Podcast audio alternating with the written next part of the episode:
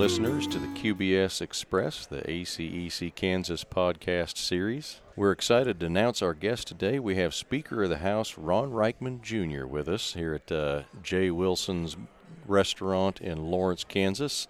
Uh, Ron represents the good people of the 78th District and Olathe and the surrounding areas. Mr. Speaker, we appreciate you coming on the podcast. It's good to have you here. Oh, Scott, thanks so much for having me on. But if you, if you do me a favor and call me Ron, I'd appreciate it. Uh, I can do that. Thank you. I can do that. Uh, it's great to have you here. We've been excited about this. We've had to reschedule a couple times and, and been looking forward to finally getting to pay dirt and making this come together. Uh, again, for our listeners out there, the timing is, is pretty fortuitous. It's mid December when we're doing the podcast, and uh, here just a few days ago, the House got together and had their leadership elections and Ron was reelected for another term as Speaker of the House. Congratulations! Thank you, Scott. Appreciate that. What uh, uh, I can't imagine what goes into a campaign. We had Speaker Pro Tem Finch on a podcast the other day. He talked about what it's like trying to. It's one thing asking voters for your vote. It's another thing asking for politicians. So I assume you're glad it's over. Yeah, we're, we're definitely glad that's over and ready to uh, uh, continue to work, work or work next session. Yeah. What? Uh, so tell me, what's the best and the worst part about being Speaker of the House? You know, I, think the best thing, at least in the last two years, is you know we're able to take uh, sometimes complicated issues and, and have folks get in a room and, and, and, and talk them out. And when you take an issue that could be very contentious and turn it into to the things that are real important, and you kind of get rid of the things that aren't, and you're able to solve a problem, it's it's very rewarding. Yeah, and I assume more opportunity to do that if you're in a leadership position, you know, committee chair or whatever. But Speaker of the House, I'm sure uh, you have the opportunity or maybe even the responsibility uh, to do that more than most. Well, lots of times, you know, it's it's it's issues that are very important to the state, and in politics or in business, it's it's very easy sometimes to make things emotional. Mm-hmm. And uh, if you can remove the emotion and, and turn up your listening a bit, um, I think it can be very beneficial. And that's definitely the case in politics. And in the few times we're able to make that happen, when we get two uh, groups that are on opposing sides to come together and uh, find common ground, that's like I said, that's that's rewarding and makes it worth it. Yeah. Well, I won't ask you to comment on this, uh, but I'll say it because it's a compliment for our, our listeners out there that don't work in the political world every day. Being in a leadership position is a fine balance between uh, nudging people into a room together to, to find harmony and balance, and alternatively, knocking skulls for people that don't want to get there uh, in spite of all your best efforts, uh, which you do a nice job of. So, you always hear athletes talk about, you know, winning world championships or Olympic medals or whatever, and uh, how so many of them will, you know, they finally get that, that medal or that mm-hmm. World Series crown, and then they say, you know, the only thing they can think is coming back and repeating next year. So I have to ask, what's better, uh, winning Speaker of the House or being reelected Speaker of the House? Well, well, first let's be clear. I would much rather be World World Series champion. you know, so you know, I don't. it pays better, I think. Well, uh, let's hope. Yeah. Um, you know, I think it's. Um, I, I think it's the, the actually having the chance to do it again. You know, you mentioned the leadership, um, the, the, process that you maybe talked with Representative Finch about um, to, to become speaker. And the first time, you know, you're talking to a lot of your colleagues and talking about what you're going to do and talk about the characteristics that you have or the process you want to put in place. I think this last time it was two things. First, it was talking about what we did do, and then have that the vote to reaffirming what you did uh, was rewarding. That we're on the right path. That folks do believe in process. They do believe in the rule of law. They do believe in the uh, uh, atmosphere that lets the best ideas rise to the top, and that's what we really pushed. Um, and also, the second time for us going through the state, it wasn't uh, nearly about becoming elected. It's about what can we learn from our representatives in each part of the state, and it really was a listening tour. Um, and I'm, I'm from Southwest Kansas and grew up in Meade, Kansas, but going out there again with eyes open, not in a I hate to say this in a more selfish way that you want to become speaker, but I believe I'm going to be speaker. How can I make the state better? And what can I learn from you uh, to help accomplish that goal? And so it was a very rewarding uh, uh, uh, experience. And I, I'm looking forward to putting teams together and to, to carry that vision forward in the next two years. That's awesome. A, uh, a positive campaign message. What a revolutionary thought that is. Uh, and uh, you can share with our listeners too. I know you squeaked by with a thin margin of victory. What was the final total there? I'm not. It was. Um, we had over 80. I'm not for sure. It was 80 something to four. Yeah, I believe. that's right. There's if, 80 to four. uh, That's correct. Yeah, uh, better margin than you're going to get in most World Series games. Uh, that, yes, that's that was. We were very pleased with the uh, support that we have from from our caucus, Yeah. from from both you know from from most everybody in their caucus. Very professionally said, sir. Uh, what, going back a little bit farther than that, what this is a, a fun question to ask anybody that holds elected office. What drew you into politics in the first place, and and that could be, you know, what drew you into your first race, or maybe what I'm really more interested than that is even just as a kid, what got you mentally stimulated into the policy Yeah, I, world. you know, my, my father was a government teacher and was very involved in politics, and and so is our family. You know, the the times around the dinner table, we're- dinner table, we're talking about politics, and if you're going to watch TV, uh, and especially around the the, the, the, the news hour, you're going to watch uh, the news. Um, and I remember, you know, the you know, remember having a, a old newspaper with a red and a green and a red and a blue crayon filling the states when when Ronald Reagan won That's awesome. and it was uh, an experience I'll never will forget. Um, so it's always been embedded in me that, that, that getting involved is important. Um, now, I, I think what leads the, the second part of your question was leads you to actually file and run, and really only explanation that is a temporary lapse of sanity. Yeah, well, I'm sure. I'm sure that's a recurring thought you have every day you serve. Is what in the world was I thinking in the first place? Yes, that, that that's one that happens every day. Yeah. So, uh, I, you and I are the same age, or at least within a few months of each other. Uh, I won't say how old that is, but it was before, as a kid, you got to choose between Fox, CNN, MSNBC, blah blah blah. We we had three, and you said the news was always on. Who was the anchor you remember when you were a kid most? Um, probably Peter Jennings. Yeah, ABC. Yep. Yeah. Uh, we were we were Jennings and Brokaw, but Yep. we were not a Rather household. Right. Right. Yeah, yeah, that's funny. Uh, well, another awesome story I'd like to explore a little bit, if you don't mind. Uh, you mentioned your dad being a government teacher and inspiring your interest in it. Uh, Ron has one of the greatest stories you'll find in the legislature, um, and very rare. Uh, he actually, you actually served in the legislature at the same time with your father, representing two different districts. That's got to be incredible. Yeah, that was um, an experience that I will never forget. One that I, tra- I, I cherish, one that I, um, you know, I there's, and, really to answer the, the, the question I didn't fully answer about the why I filed. Uh, to sit there, and be honest, the, the, having an opportunity to serve with my father was the most important factor. Uh, it, you know, you want to say it's because you want to make the state better and you think you can make a difference, or I was very upset with the direction Barack Obama was taking our nation in. All those played in the factor, but the biggest decision for me was I have a chance to do this with my father, and uh, He, I, he so was glad- already in. Yeah, my father was there two years before I. Um, he was a, a school teacher who retired. Who's an awful. He's a great school teacher, not so good at being retired. um, and so uh, there's only so many uh, trips and so many uh, uh, cruises you can take in a year, and he decided to um, to uh, enter the house, and um, and then I was able to. Um, two years later, get a chance to join him, and I'm, I'm so fortunate and, and blessed to have that opportunity. Yeah, that is awesome. Uh, and he got out uh, before you became speaker, He did. so yeah. you never had to crack the whip on your own father. Well, I'm not sure how that would have worked out. um, I think I might know because I worked with your dad.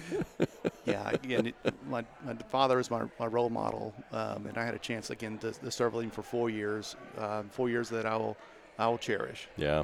So tell me what it's like when you wind up on the other side of an issue with the old man. How do you? Uh, Well, does that make for a, a, a crappy Easter holiday? you know the the, the first time it happened, um, in, it's interesting that our if you know, those that are familiar with the house floor, you'll see that our, our names are up in lights and and it was Ryckman uh, Senior and Ryckman Junior up on the House floor. And if you vote uh, positively, your name is in, in, green. If you vote negatively, your, your name is in red. And a lot of folks were like, man, how are the Ryckmans going to vote? They're politically aligned, but yet one's from southwest Kansas and one lives in Johnson County. Now, I grew up in southwest Kansas, but obviously I was elected in Johnson County. And I remember the very first vote uh, when we were opposite. And his, I believe I was a red light, he was a green light. I heard this shriek. He, he sat right behind me, uh, just to my right. uh, now, growing up, I was Ronnie in, in Meade, Kansas. We couldn't have two Rons.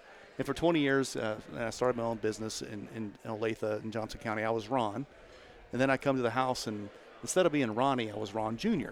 And that's kind of the name. In fact, I think you started the broadcast by saying uh, this is Speaker Ron Ryckman junior mm-hmm, you bet. And so that's a lot of people, I go by that now. Um, but when I was in high school, I was still Ronnie. And so I remember voting opposite of my dad the very first time. And over my right shoulder, I heard this shriek. My dad yelled, Ronnie! now, normally when I heard that tone, something not positive was going to happen. and I, I quickly realized that what am I so worried about? I'm I'm too big to spank. Right. And I'm too old to ground. well, it uh, it could have been worse. You know, you've hit the the devil's edge when they use your first and your middle name. Oh man, that's true. Now you know it's. Uh, I heard the Ronnie Wayne. I'm in trouble. Yeah, absolutely. Oh, he, that. another thing he tried after that was he knows that my favorite thing in the world is my mom makes is no bake cookies. And so we had a vote. I think it dealt with um, Win Energy that we were opposite sides of and he had this box of cookies or sack of cookies on his desk.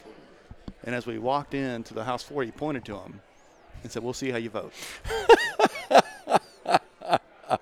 Uh, is that not bribing an elected well, official it, it, with it, no bake cookies? It didn't work because I voted opposite. then I grabbed the cookies and ran.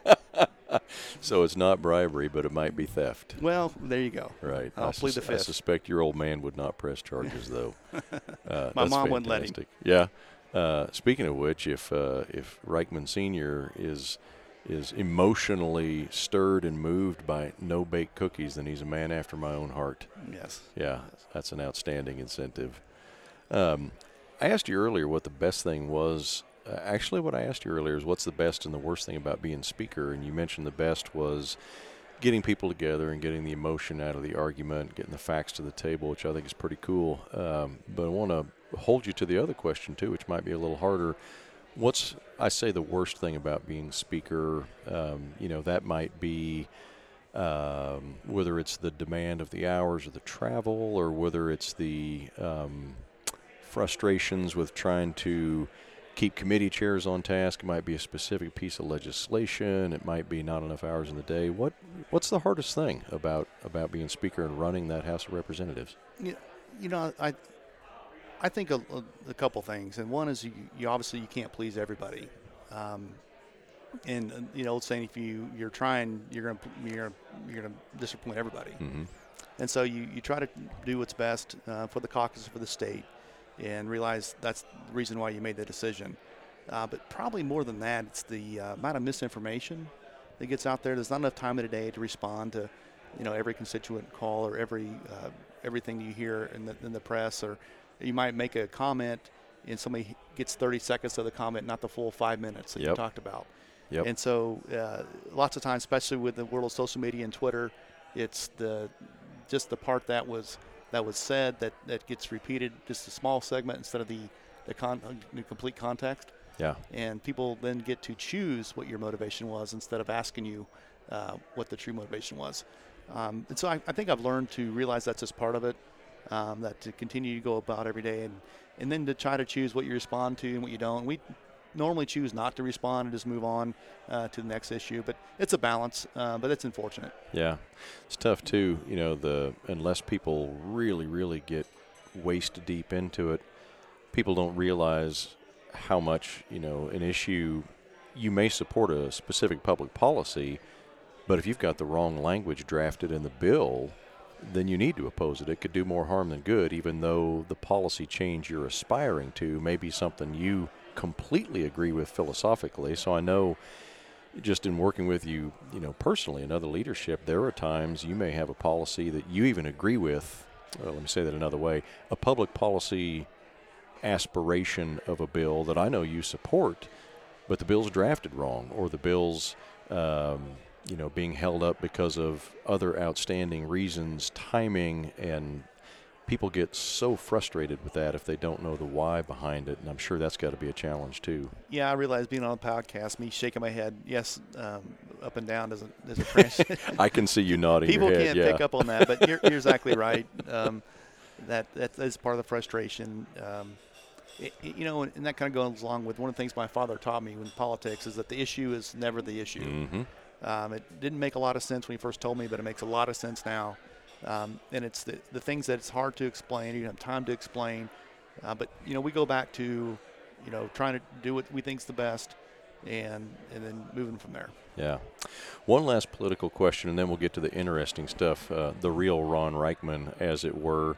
Uh, proudest legislative achievement. You know, you talked about the most fun thing being seeing people get in the room, get the emotion out, get down to the best policy on an issue. Uh, but what's your proudest legislative achievement? Yeah, you know, I'm a I'm a I'm a numbers guy, and being able to look at a, a spreadsheet or look at projections and realize the state's in the right footing, uh, that uh, gives me a lot of satisfaction. Um, there's nothing conservative about not being able to pay your bills. There's nothing conservative about over overspending. Um, you know, we, taxpayer money is precious, and you want to make sure that the money's spent wisely. And just a few business practices that we we've implemented, sometimes administratively, sometimes through through law. Uh, it's been very rewarding. It's a little wonky, but mm-hmm. it's things that I kind of get excited about. Uh, performance-based budgeting, something that we, we implemented that that's going to come about. Where basically it says, okay, tell me every agency why you're spending this money and what's it tied to. Uh, just just don't give me a number and tell me to give you the same number next year or add to it. Tell me what you're going to do with taxpayer money. That's something that we had to do uh, through a law. Yeah. Uh, having a, a, savings account is something that the state hasn't had, something we had to put in the law to require. And so, folks, you know, you don't get a situation where you can't, uh, you don't have money to, to, to, change the oil and engine. Yeah. Uh, those are type of situations we don't we want to see the state get into. 7.5%. Is that still in statute, the ending balance that's supposed to be there? You know, it is. It's something that every year that we pass what we call a proviso, they're taken out. That's a pretty hefty lift. Uh, it's obviously a goal, um, and you try to balance the other needs of the state. It's something. It's a great goal to have, and something that we haven't been able to achieve in, yeah. in the past that we're really close to now. It's been it's been a long time since yes. since that's been uh, getting closer to that is an achievement in and of itself, really. Yeah. Uh, well, speaking of fiscal responsibility, what a great segue. My next note was to get out of the legislative stuff, uh, get into more of your individual um, life, whatever you want to call it. Uh, tell the listeners out there, everybody knows you Speaker of the House. What's what's your day job? Because as as most of our listeners probably do know, being a legislator doesn't exactly provide for a life of luxury. Uh, no, we don't do it for the money. Um, you know, the my, my main uh, day job is that I own a commercial roofing company, and that takes up the majority of my time. How'd you get into that? I, started a residential roofing company mm-hmm. uh, right out of college, and um, uh, from you know with that company we, we did a lot of new construction, single family homes. Uh, we ended up doing siding and windows and landscape. Uh, did a lot of new construction, uh, both commercial and residential.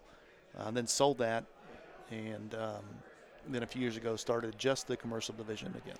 And pretty much just the roofing side now. Yep, just roofing. Kind of simplified it to um, just just roofing and just commercial. Very good. Uh, also, on the more personal side of things, one of the coolest things I think about you and stories that I'm aware of, things we've talked about, some pretty cool relationships in your personal life uh, with names that people, a lot of people at least, would know. Uh, starting off with, and I have to give this caveat: I, I grew up a Yankee hater as yep, a Royals me fan. Too, me too. Uh, but a guy that even as a Yankee is pretty hard not to like. But you got a chance to know Mariano Rivera. Yeah, Mariano's a, a, a great man. In fact, um, as great of a pitcher he is, he's a better person. That's awesome. How in the world did you wind up meeting Mariano Rivera? it's one of those stories that, um, you know, you, you, when I tell it, people don't believe me until I show them the pictures and the numerous autographs. But uh, you know, one of the things that one of the companies I had was a, a building company, and uh, we built single-family homes and developed single-family property. And um, you know, we have really good season tickets to the Royals, and uh, we were going to play the, the, the, Yankees.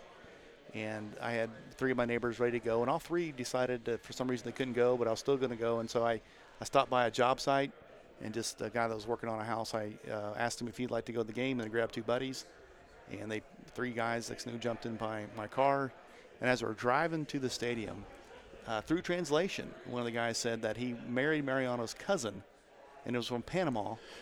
And of course, I didn't believe him. I said, "Well, was the last time you saw him?" He said, "About 15 years ago." Um, and I thought, "Well, that's kind of cool." Well, um, during that game, Mariano walked to the bullpen, and two of the, these guys I was with, who I just met, um, walked over and, and chatted with him in the bullpen. And the, when the game was over, Mariano made a beeline to me and asked me if I could meet him after the game. You're kidding. Like I said, most people don't believe the story, but um, you know, and he then after the game was over, he, he kind of there's a you know, I'm part with all of the Yankees fans, and again, I can't stand the Yankees. Uh, I'm a big Royals fan. In fact, Mariano was the reason that we lost. He was the part of the evil empire. Right. I, I love to cheer against him um, until you meet him. Um, uh, but we were we were standing there out with all the other fans, and he looked at me and said, "Do you have a car?" I said, "Sure." He just gave me give me a ride back to the hotel. Um, He sure. just met you that night. He hadn't even talked to me yet. And so I'm walking with him and these these other three gentlemen to our car. He gets in the front seat, and then it kind of hits me. I've got Mariano Rivera, one of the best pitchers in the game, next to me. What questions can I ask him? Yeah. And so I just started rapid fire asking him questions. And he said, Hey, can you at least drive me to the hotel first? and so, you know, we, we, we made our way uh, to the uh, to the plaza where he was staying. Now the bus beat us because I took a, a, a roundabout way that I can ask him every possible question I could think of, uh, which he, he really got a kick out of. And and after I dropped him off, he I said, Hey, what are you doing tomorrow? And he goes, Nothing. I said, Hey, can I come by and, and introduce my daughter? He said, Sure. And so the next day I went to the hotel and, and, and introduced him and talked to my to introduce him to my daughter and we talked and he had me about ten or twelve tickets and said, Hey, bring people to the game and will you take me give me a ride home again? You're kidding. I'm not kidding. Asked you for a ride home and again so the next took, night. Took him a ride home for the next night. Now, and so then the then that day I said, "Hey, can I take you to lunch tomorrow?" And he said, "Sure." And so I pick him up around 12 o'clock, and uh, we take him to my house. And you know, this is kind of cool. I got Mariano Rivera in my in my car here, in Yeah. my truck. I'm gonna stop by some job sites, you know, kind of let people see him, you know, and kind of let him know what I do. And and so I obviously talked to we, we, we every place we stopped, we said, hey, you know, Mariano's coming to the house uh, for for lunch. Somehow that turned into, do you want to come to my house for lunch? And end up having about 50 people at my house for lunch. Good and you know, that's when I saw this character. You know, he sat there and signed every autograph. He played catch with everyone. He took uh, pictures. He called people on their cell phones. He sat there for three hours. And when I drove him back to the hotel uh, for the now the third time, you know, we exchanged numbers, and he he said, "Anything that you can do for I can do for you, let me know." And I said, "If you go to the World Series, I want to go." he goes, "Okay, I'll get you World Series tickets." Um, and that kind of Which with the Yankees is like three out of every four right, years, right? Right. It happened to be the same year they went to Miami for the World Series, and I called him up and said, "Hey, you remember me?" Because all I do. I said, "You were you serious?" I said, "Sure, come on down." Um, and so I end up. Uh, next thing I know, I find myself in Mariano's hotel suite in Miami before World Series, and the, our friendship uh, kind of started that year, and has progressed to uh, dinners, to a, a small business uh, partnership, um, to uh, just being one of my best friends in the world. That's crazy. And And it- I and I started cheering for the Yankees only because if they won, I get to go to the playoff. heck games. yeah. Yeah, but as soon as he's out, I'm, I'm back to hating him. Well, you know, a couple cool things there. One, just crazy circumstances that you stop by a job site and grab some dude and his two buddies, and they've got a Rivera connection, and all that happens. But man, the other lesson, I mean, you don't get anything if you don't ask. I mean, you Right. could have driven him home and not germed on him and asked him anything and dropped him off and never seen him again. So yeah, uh, kudos to you, I suppose. yeah, it's it's interesting because you know there's pictures of, of of him pitching to my boys, especially Christian, my middle son, and I remember the first time that that Mariano threw to him was a bad pitch. Christian told him it was a bad pitch. I'm like, do you realize what you're Yeah. saying to Mariano Rivera? Uh, or do you realize that Mariano Rivera is now pitching to you in our backyard, and you're like telling him you're not very good at this? You know.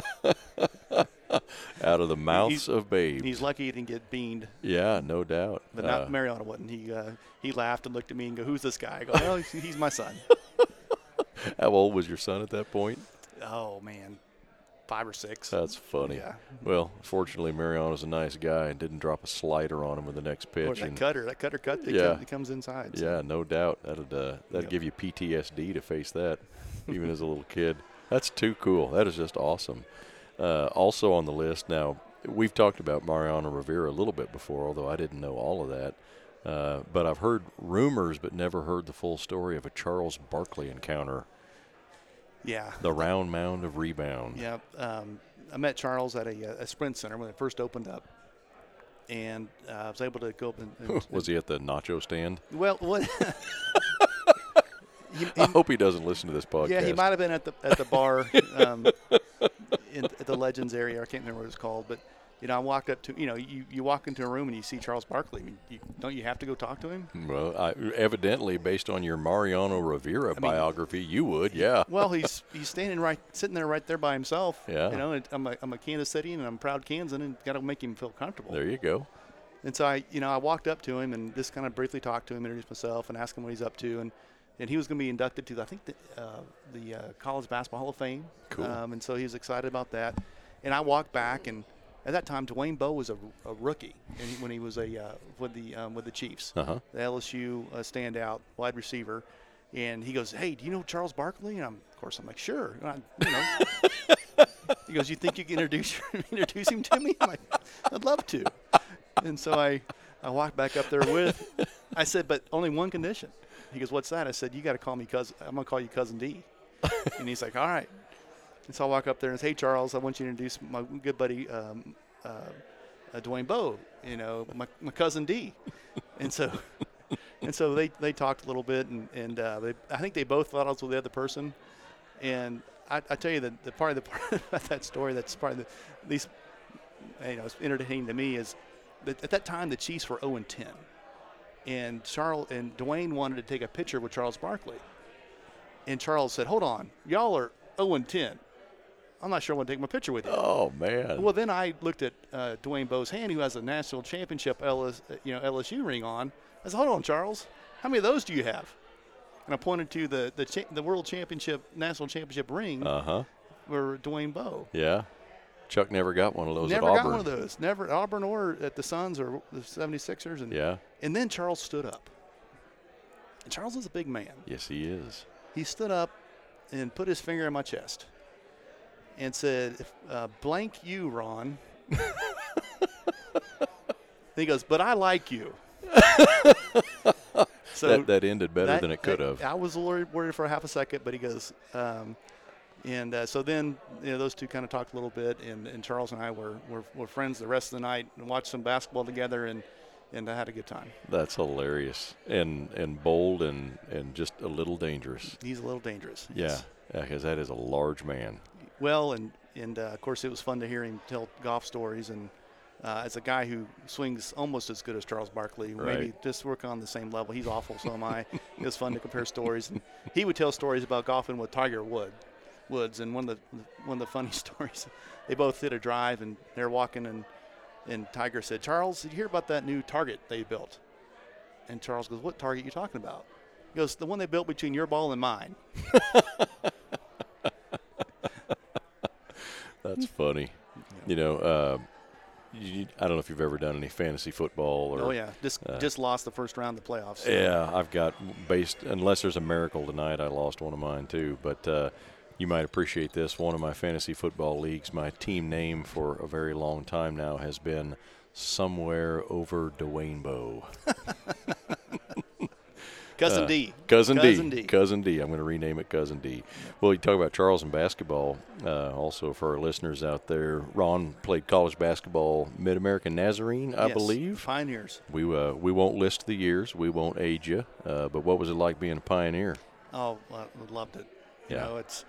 Uh, you know, I look back at a lot of experiences, and you know, obviously college is great, and the you know the academics and and learning how to learn kind of things, and uh, learning economics or government um, psychology. But for me, uh, the bond that's built with those your teammates and what you go through, um, those are life lessons that you carry with you. Yeah. And how to work together, how do you overcome adversity, um, how do you you you basically uh, achieve goals um, together as a, as a unit. That's that's life lessons that I'm very very fond of and some of the best times. Uh, I may be all wet about this, and if I am, we'll edit it out of the podcast later. But did you get to bring your coach up to the Capitol or something like that later on? Yeah, uh, Coach Rocky, Rocky Lamar. Uh, he, recruit, Yeah, he I recruited me up something. in a high school. Now here's something. You know, a lot of the a lot of the, the coaches that, that, that brought me in and they'd tell me things like, "Hey, you you know, you could probably start your first year. We could really use you." Well, uh, Coach Lamar, his line to me was, "You're probably not good enough to play for me, but uh, good luck." That was his recruiting It, scoop it, it pitch. worked. It worked.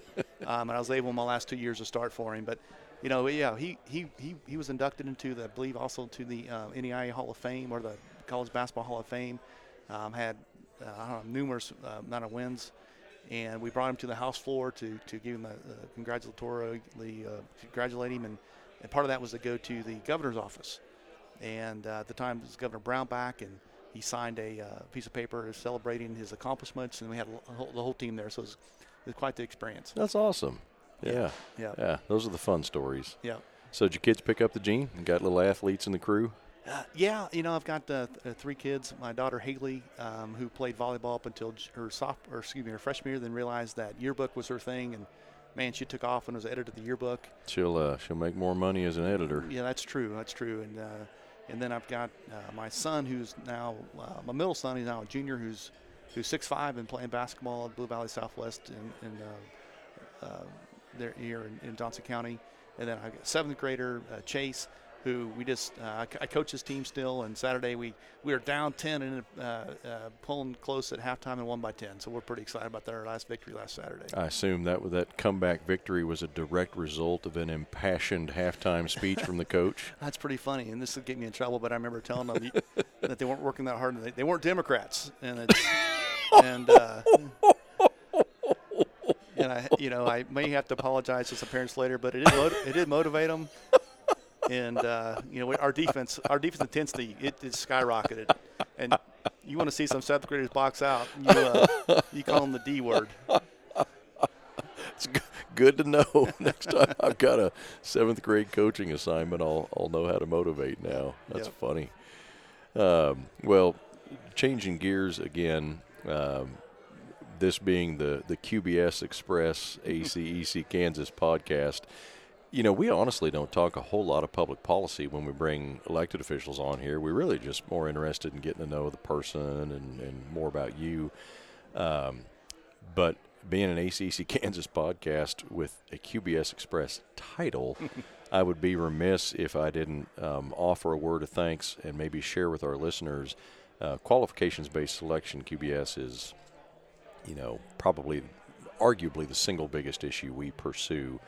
And for those of us that work in the design world, it, it seems obvious that that's what you would do. But for folks that don't work in design and construction every day, particularly design, that's not always necessarily the case. And you know, current state law calls for the use of QBS, has forever, uh, but there are always it seems like recurring efforts to push that back. One of those came up two or three years ago, and um, this is really turning into a testimonial, Ron, more than a question. But that's okay. I want our listeners on the ACEC podcast to know you took a lot of time with us um, and wanted a lot of information about procurement uh, scope of services, you know, why it's different for design and construction, and really, you know, got shoulder deep into it. You were a committee chair when we first started this conversation, and then speaker later on, and in both cases, um, took a lot of time to understand that issue and have ended up supporting our efforts to maintain QBS as a state law. So uh, I didn't turn that into a question, and maybe it's just a testimonial, but I think our listeners will be appreciative of knowing that, and I think probably need to hear it because we really appreciate the support. It's a big issue for us. Well, thanks, Scott. You know, it's it is an issue that if you look, you know, I pride my pride myself in to be fiscally conservative and a budget hawk, and you know, um, so, but I also get reminded you get what you pay for, and when you do look at that issue in, in QBS and you look at the, the the span of life cycle of projects, you need to look at the entire picture. Yep. And so uh, we, you know, we we're obviously, we want uh, the, the, the best efficiencies we can find. We want projects that that can that can perform um, and, and, and, be in a situation where you actually can save money in the long run by being a little smarter up front. Yeah, well, just your use of the term life cycle cost of the project. I mean, that's the kind of thing that, and we don't mean to, you know, be critical of anyone that doesn't know what that is. You're not expected to if you're not in the industry, but taking the time to learn those kind of things, very cool. So, uh, so that's our one token policy issue of the day. Want to pick up another subject that's uh, near and dear to my heart as we get close to wrapping up the podcast here. Uh, I never miss a chance to uh, note that one of my guests loves a classic country western music artist, uh, and you, sir, are a card carrying Waylon Jennings fan. Boy, I sure am. Um, I appreciate you asking that question. near, that up. Near and dear to my heart, sir. Uh, favorite Waylon Jennings song? Um, I've always been crazy but it's kept me from going insane. Got it. Yeah, Got it. Um, outstanding. Yep.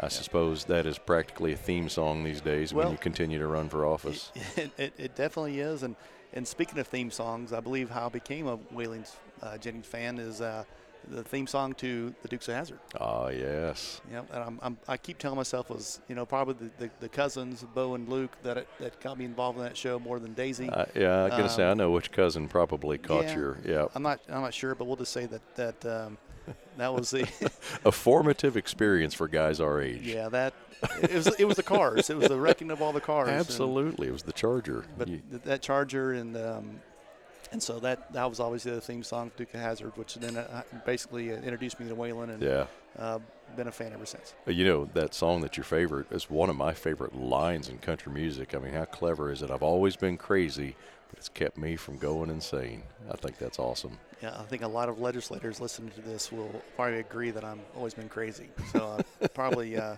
shouldn't talk more about uh, Waylon Jennings in, in that right. song. Yeah. Well, we'll move on. Well, hey, we're uh, we're going to wrap up with this. We always like to ask our guests um, lightning questions, whatever you want to call it, just some questions.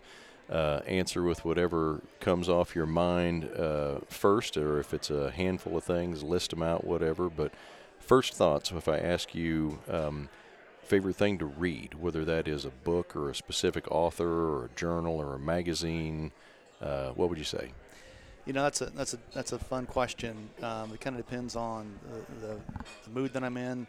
Um, you know, kind of kind of relates to this position. I read um, uh, Doris Kearns Goodwin's book on on Lincoln, and that was um, it was very interesting to see her perspective and his pers- and Lincoln's perspective, what he went through. Um, obviously, with the the Civil War, but prior to that, bringing in uh, so many opposing views to his inner circle to really discuss issues and not be so many times in business or in politics we tend to uh, just listen to folks that we agree with. And that's not what lincoln did. And so reading her book reminded me of that. We try to do that when we can. Uh, then i had a chance to meet her this summer. Um, and so you're kidding. You met her? Yeah I met her this summer. Wow. And, and uh, and I think politically she's f- very far left of where I am. Uh-huh. Uh, but it doesn't mean that we can't find common ground and, and realize and learn from our, our past leaders. And their book.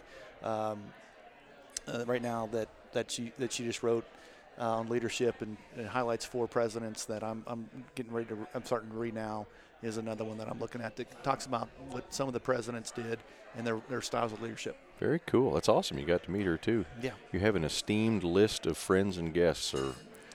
Uh, well, last question of the day. Let's wrap up with this. Um, I always like we never put our guests in a position where they have to say something critical or negative about their peers, but we love putting questions out there that gives you an opportunity to say something positive about your peers. Um, tell me about a person or an experience or an issue, uh, but a person, if you've got one, where you've had a positive experience working across the aisle in terms of party. You know, the perception the public often has, thanks in large part to the news and the way it's reported, is that it's just constant partisan bickering up there. And, you know, I know from working with the legislature that yeah, there's a little bit of that, but there's also conversations that go on all the time. So, anyway, having said all that, uh, somebody that you've had a great experience working with across the aisle.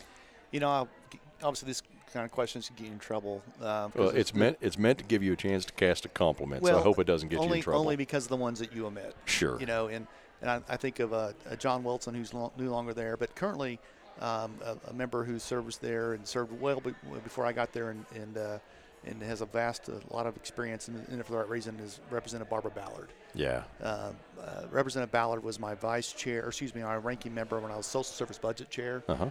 Um, I was I was in the legislature for my not my even my my first term, second year, and I was chair of the Social Service Budget. It's a very complicated budget, uh, lots of initials, so probably more initials and, and, things than engineers deal with.